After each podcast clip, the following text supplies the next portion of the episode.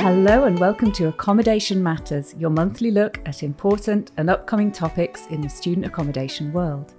Today, we're looking ahead towards the end of the decade and we're asking ourselves what do tomorrow's students want from their accommodation?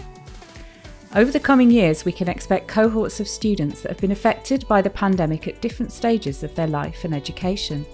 What impact will that have on their needs and their expectations of their student accommodation? And it won't be long before we're welcoming Gen Alpha to university, the so called iPad kids, who will be different again from Gen Z. Add to this a cost of living crisis and shortages in student accommodation in some cities, and it sounds like we're in for some interesting times. Fortunately, we've got a panel of experts in the studio to help us make sense of it all, and each of them has carried out research on an aspect of the future of student accommodation. But before we hear from them, I caught up earlier with Ben Jordan, Head of Policy at UCAS, about their Journey to a Million campaign. So I'm with Ben Jordan, who is the Head of Policy at UCAS. Ben, can you tell us about the Journey to a Million campaign? We are projecting that by the end of the decade, we could see up to a million higher education uh, applicants. Now, just for a sense of scale, back in 2006, we had half a million, and uh, present day, we have about three quarters of a million. So, what we see in the next couple of years is really significant growth in demand for, for higher education. Now, this is largely powered by an increase in the 18 year old population uh, and also continued demand from international uh, students as well. Now, this journey to a million itself presents a range of challenges and opportunities across the entire student life cycle, ranging from that, that initial choice uh, and the competition for those choices to what the student experience looks like, to what the living experience looks like, but then ultimately what graduate employability looks like as well. Because ultimately, the journey to a million itself isn't necessarily an education issue, it's an economic issue. Uh, and what we're looking to do through the, the Journey to a Million campaign is really raise an awareness of, of what the, the Journey to a Million is and how we can seek to, to tackle those challenges, but also capitalize on those opportunities from this once in a generation event. And what we're looking to do is a, a, series of essay collections. We went out to a range of education leaders and asked that question what does the journey to a million mean for your sector or section? And we've got around 50 essays that have come into us, and we're releasing those across the summer in partnership with Unite and, and Frank. First of all, I think a million is a, a huge number. It's hard to get your head around what a million applicants will mean. Can you just tease out maybe some of the, the key points of that? But there's a number of implications in, in that because we're in a world at present where the vast majority of students get their first choice. Uh, a significant number of students get uh, all five offers from uh, universities. Both of those numbers will go down as competition seeks to increase. And I think ultimately one of the big challenges in relation to the Journey to a Million is that increasing competition for opportunities across the full range of, of post secondary choices, whether that's an undergraduate option or, or an apprenticeship. But the Journey to a Million itself has implications in many more areas. So, the student experience, for example, how do we ensure that they're having a high quality teaching experience? But equally, how do we make sure that they have a, a high quality living experience as well? Yeah, and certainly where are they all going to live is a question that we get a lot when this comes up. What are your thoughts on that? I think it's a really tricky one, and I think one of the reasons we're we're really stimulating this national debate around Journey to a Million now is because we still have time to do something about this. Because many of the, the responses that will be needed will take time to action and, and implement. And accommodation is a key example of that. You can't just build new accommodation overnight. But it's a really, really challenging situation, which is why we're raising uh, this discussion now. Because I think one of the biggest challenges we have in relation to the journey to a million is that inevitably you might see the most disadvantaged students uh, squeezed out in this more competitive environment. And it's absolutely key that we seek to protect their, their interests in this, this growing demographic. And we'll be sharing an extended version of that interview on our podcast feed over the next few weeks. Thank you, Ben. And now in the studio, we have Katie O'Neill, who leads on student property research for Knight Frank. Hi, Katie. Hi, Jenny. Thanks for having me. Great to have you on. And Deenie Lee is co founder of the Property Marketing Strategists. Hi, Deenie. Hi, Jenny. Thanks for having us. And James Ballard is Innovation Manager for Unite Students. Hi, James. Hi, Jenny. Great. So I'm going to start with you, Katie. Um, the UCAS Journey to a Million campaign predicts a sharp growth in student numbers to the end of the decade, as we just heard. And presumably, a lot of these students will be looking for accommodation. So I wonder if you could just put this in numbers for us about the size and the scope of that future accommodation need. Yeah, of course, Jenny. I'll try my best anyway. And that's a really, I think, imperative question to start us off with because really one of the most common reactions we saw to the idea of a million new applicants was where will they all live? So there are currently about 2.2 million full time students in the UK, which is equivalent to about three students per available PBSA bed space. So, if we assume that about 80% of the students that go to university need some form of accommodation, and we apply that benchmark to the UCAS forecasts, then we're talking about 400,000 additional students needing somewhere to live over and above the current levels by the end of the decade. The supply in PBSA it is increasing, but it's doing so at a rate of about 20 to 25,000 new bed spaces a year, which clearly falls well short of that projected demand. So the projected increase in students is likely to be quite challenging for the sector, both in terms of the volume of bed spaces, but also that choice available at different price points. I suppose as well, not in those UCAS numbers are the international postgrads, who pretty much all of them have some kind of student accommodation need. What impact does that have on the supply?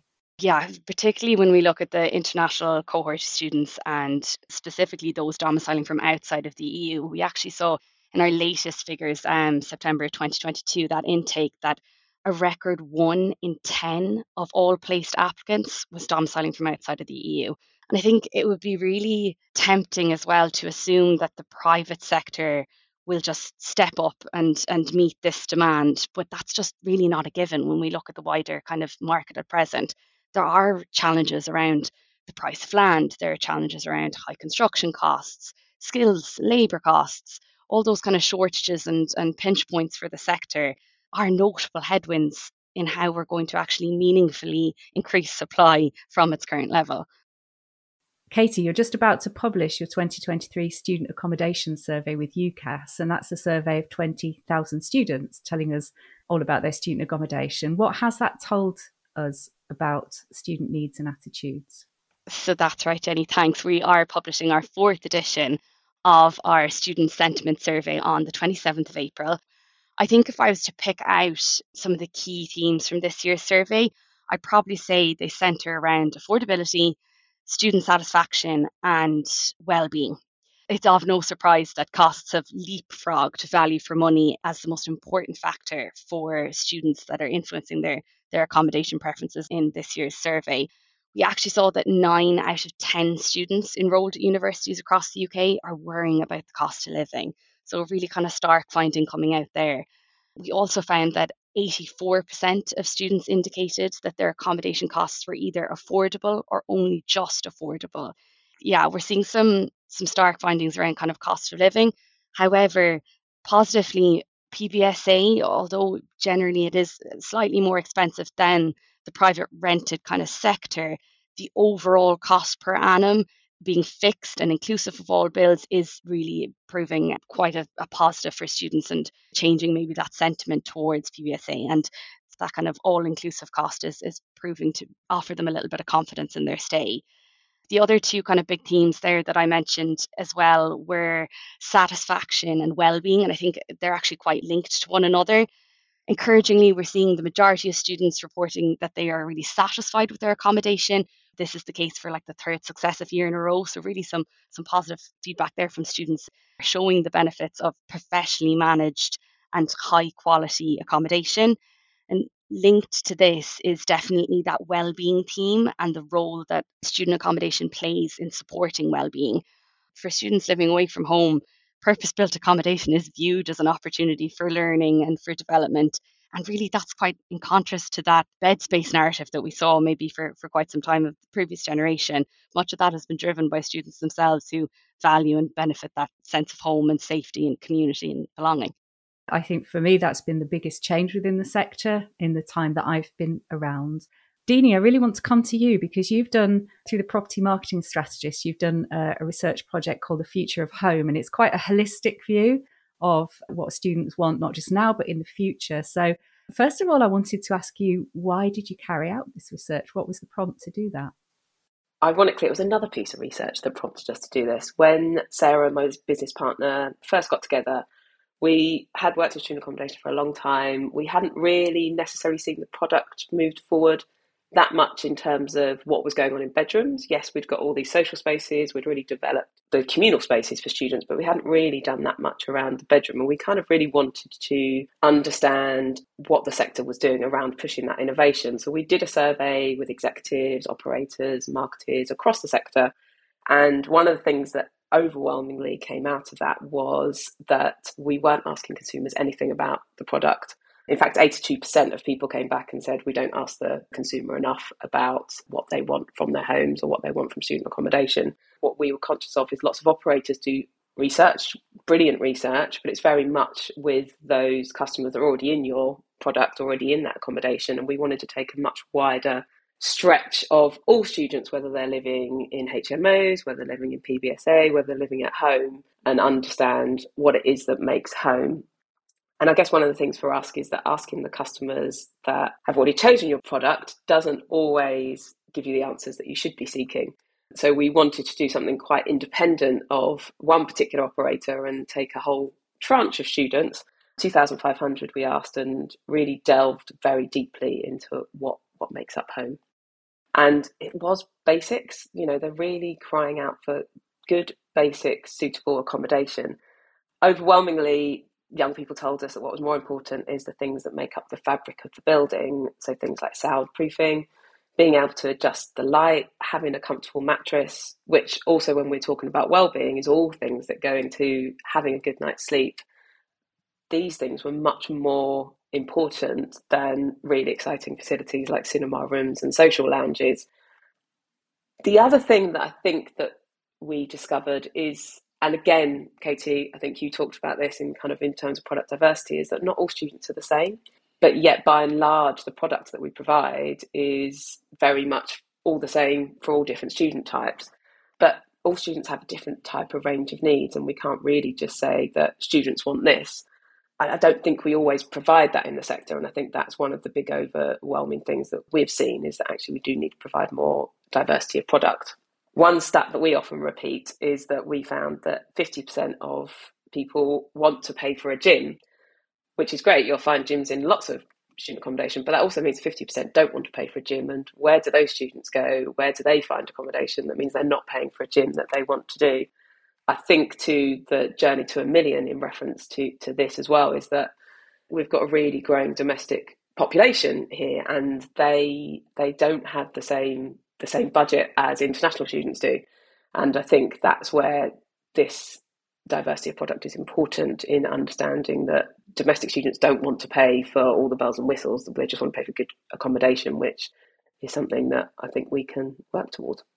That's really interesting to hear you say that. Keeping amenities simple. In part of our survey findings is a willingness to pay section, and stronger Wi Fi remained the number one service that students living in PBSA were willing to pay a premium for. The opposite then is true for amenities such as maybe things like swimming pools or cinemas or game rooms. It was stronger Wi Fi. That was the service that they were willing to pay a premium for, which I think, yeah, perfectly supports what you were saying there. So, James, you've spent the last year working on some new design principles for future student accommodation. Can you just tell me a little bit about that? First of all, how did you approach this? Yeah, you're absolutely right. We did begin um, work on some new designs around about a year, year and a half ago now. And our initial ambition was to design our next generation of bedroom and common spaces.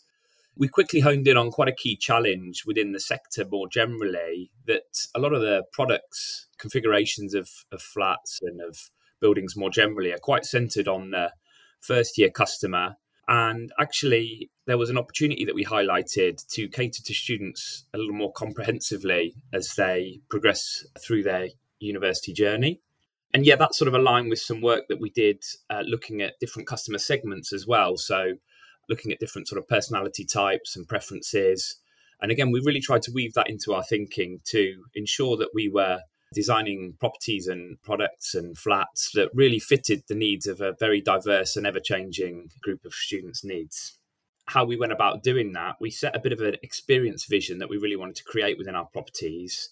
And then we really centered the designs that we've since worked on around a number of kind of signature experiences, as we've called them. So, really key moments that matter on the student journey. And we've really aimed to sort of, yeah, build, as I say, the designs around those.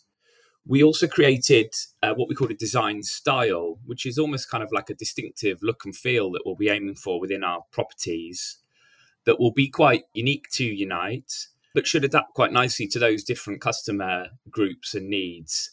So, those are the sort of headlines, I suppose. Um, and we've since then gone into detail on different spaces, really around those principles. And one of the key things is really looking at different flat typologies. So, We've uh, got across our estate typically large cluster ensuite flats and studio flats. Um, and we're looking at different typologies that sort of sit within those two in terms of number of bedrooms per flat to what we perceive to sort of cater to the needs of students a little more effectively on that journey, really, from first year through to graduation. I think that's really interesting because apart from adding ensuite bathrooms, the design of the student accommodation in terms of its bricks and mortar hasn't really changed since maybe since the 60s. Is there anything you're able to share about some of those innovations? Um, naturally, until the designs come out, we've been quite guarded with them. You know, we've put a lot of work into them. But um, yeah, so to give you some headlines, we've looked at, yeah, as I say, all aspects of our properties and our flats and We've got a number of different ensuite designs that we're working through and testing at the minute. Um, some are a little more study orientated in their focus, and others are a little more social in their sort of orientation. Essentially, we've got configurations that sit between our standard studio, you know, single occupant studio, and our sort of larger six to 10 bed cluster flats. So we're looking at a slightly smaller uh, flat with perhaps less bathrooms that is a little more open plan and social in its orientation aimed at really rivaling a, a, HMO product, really, for a group of returning friends who know one another. We've also got a two bed, two bath configuration that we're working on that we think will be great for a student that perhaps wants to knuckle down in maybe third or fourth year or whatever.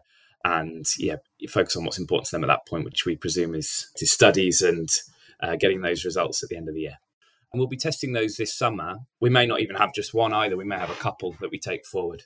And how have you included students in this design process? I know that's been quite a big part of what you've been doing.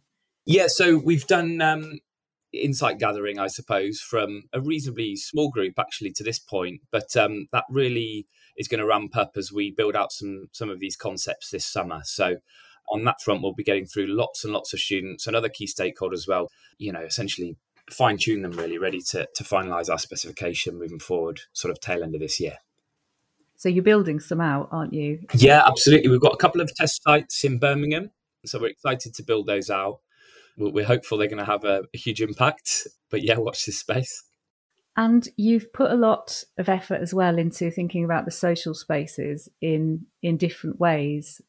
Yeah, essentially what we've created is a almost a list of different modules that we can apply to different properties depending on the needs of the customer and the property itself and any sort of design features that that sit within that property or you know considering also the local community within which that property sits. So as an example, if you know a property is situated directly opposite the university gym and there's a huge facility there that's subsidized and is great for gym goers we probably wouldn't go big on our gym module in that property, given that uh, the likelihood is that if someone was a big gym goer, they would go over the road to the university gym. We might reallocate that space to another use. And so we've got this list of modules that we can sort of handpick from, depending on the property, depending on the community it sits within, and depending on the students it's serving, in order to get that perfect blend really for, for students. That is so interesting. And I'm wondering what it tells us about the future particularly as we're looking at this cost of living crisis? Is it going to be about those brilliant basics? Yeah, maybe it is back to basics, Jenny. I I think I could probably agree with that. And Deenie, how do you market that? Because it's not a sexy thing to market, is it? That you know, it's we've got all the basics right. How do you do that? It might not be as easy or sexy to communicate a great cinema room, or I think we saw one student accommodation built with a slide in it. Yeah, that's great for marketers and it's brilliant. It can create loads of content. But I think if you're smart and you can communicate directly with your audience, there's lots of great ways to just say, actually, we give you what you want. We give you a great home. We give you security. We give you the space that you need to live the life you want to live. And involving your marketing team in those early discussions around the product you're building is really key. And, and I think it's the same thing around sustainability is that one of the things that we've found through our research is that students want sustainable buildings. They want the homes that they live in to be sustainable, but they overwhelmingly don't want to pay for it. They don't feel that it's for them to be paying for, that's for industry to be paying for. But also, what we don't do is we don't really tell people very much about what goes into the building because we don't think it's sexy. We don't think that rainwater harvesting is sexy or all those things that go into making a sustainable building. So I think it is about making sure that people are aware of how a building is built. Soundproofing is a great example. There is a practical output of great soundproofing, and I think you can sell that very well. In the hotel sector, of course, famously, Premier Inn has made a real feature of their great night's sleep guarantee. And can you see that as something maybe that's going to come into student accommodation marketing over the coming years? You know what, Jenny, that's exactly what we always talk about is that this promise of a great night's sleep is something that I always think about when I've got to stay in a hotel and I haven't got a massive budget. It's like, well, I know Premier Inn, they've got a good bed, so I will go and stay there. And I think I've talked about comfortable mattresses for a long time in student accommodation. We just don't talk about it, but it is a fundamental part of of well-being. It's a fundamental part of being able to get up and study in the morning. Um, but I think there is certainly more things we can do that focus on. I guess you know it comes down to Maslow's hierarchy of needs. Really, is like how do we make sure we get sleep, food, shelter, security? Then everyone feels safe, comfortable, and like it is home. That's so interesting. So I'm now getting that idea that the future of student accommodation is about going back to basics, and that's what students are looking for in this post pandemic world. I'm really interested in what that might mean in terms of how student accommodation is managed. I know, Katie, you mentioned the 24 7 security as being important in terms of sort of safety and well-being. Are there any other things that either of you want to mention around the way that accommodation is managed and what the expectations might be over the coming years? I mean, security is is vitally important, and that scored highly on our research, as I know it did yours, Katie. The one thing that we also did some study in was around community and community involvement. When students choose to go to a university, they choose the university first, but they've also chosen to go and live in a city and explore that city and be part of that city. As a sector, both universities and student accommodation understandably are very focused on how do we make sure they integrate with that university community or that building community because that gives them that sense of belonging. But we don't do so much around how we make them feel safe and comfortable within the community in which they actually live. We ask some questions around kind of what makes them feel part of that community.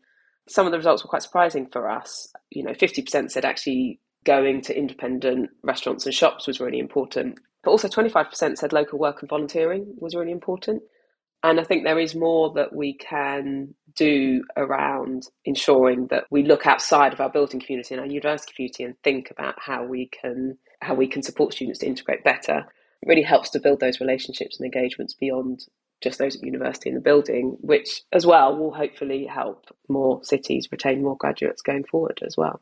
I Completely agree with what you're saying. We think about that local community and the impact our students have on it. And I think that relationship, right from developer through to student stage, is more important than ever when we consider what we spoke about at the start of this podcast the idea of 1 million extra applicants by 2030.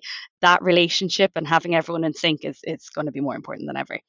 Because, Katie, the local community plays quite a strong role in the planning process, doesn't it? And if we do need to build more student accommodation, local communities need to be really on board with that. Is there anything you want to say about that?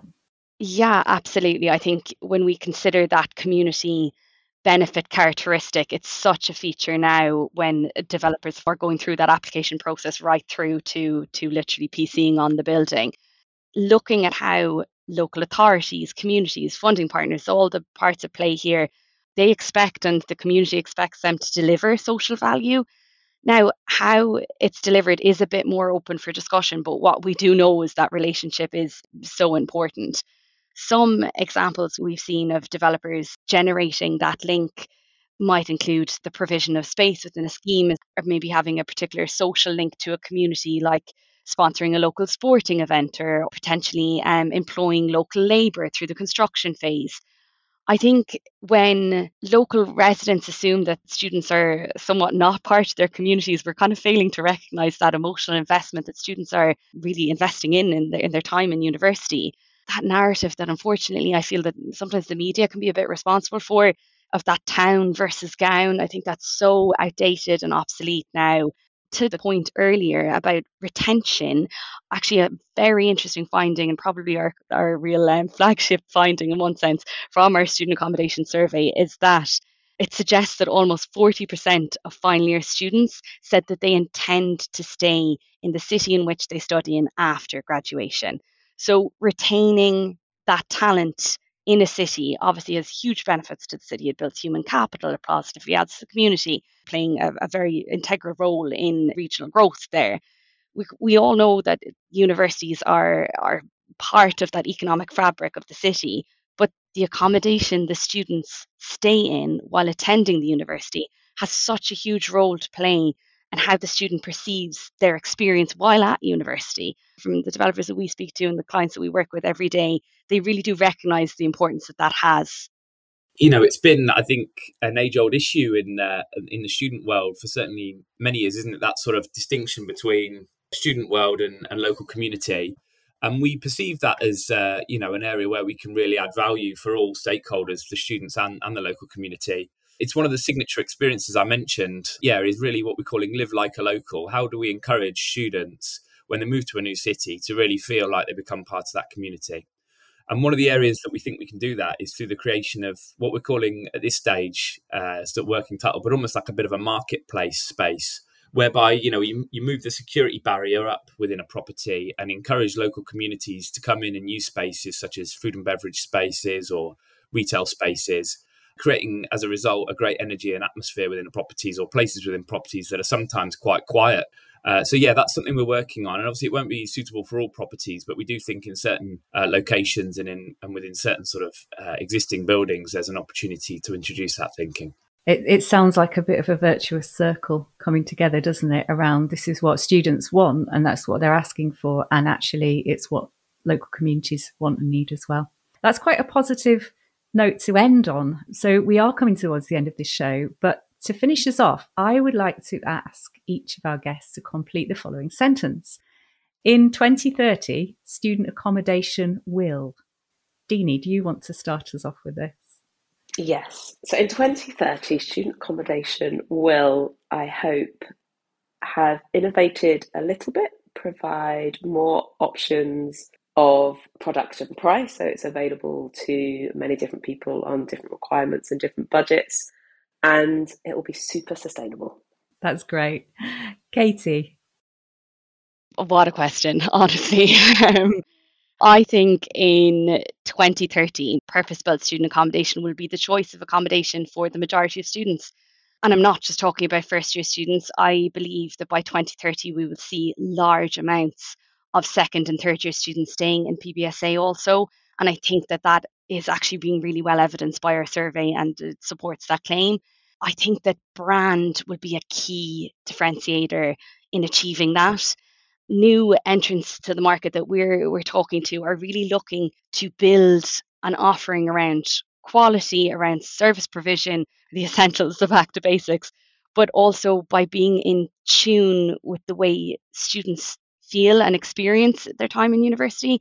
Maybe slightly more flexible accommodation packages, shorter and longer tenancies, those sort of things that really is showing that like we're thinking like you're thinking. The attraction then for more second and third year students into PBSA will come from operators selling a lifestyle and that brand being so highly integrated into that. The students of 2030, like they will be the students who will have grown up in the experience economy where goods and services are sold by demonstrating the effect that that has on your lifestyle. By 2030, I think there'll be more of a degree of focus on how the accommodation choice actually enhances that student experience. And James? Great question. And it's going to sound like quite a boring answer, but will much more effectively meet the needs of students.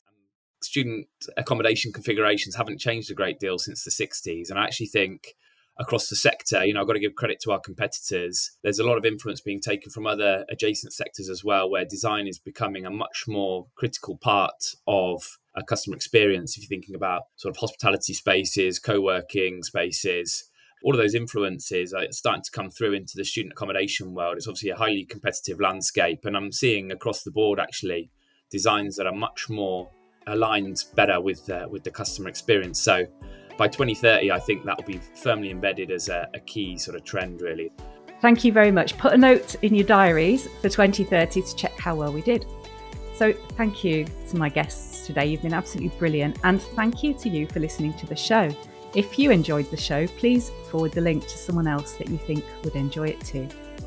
So do look out for the Knight Frank and Unite Students essay on student accommodation as part of that Journey to a Million project that's coming out in May. And before that, the Knight Frank survey is going to be coming out towards the end of April. So look out for that as well, and we'll have all the links in the show notes. And we're going to have a scoop on this year's new students this July with the second Unite Students Applicant Index. So do keep an eye out for that too. We are back next month with a brand new episode about international students' mental health. In the meantime, you take care.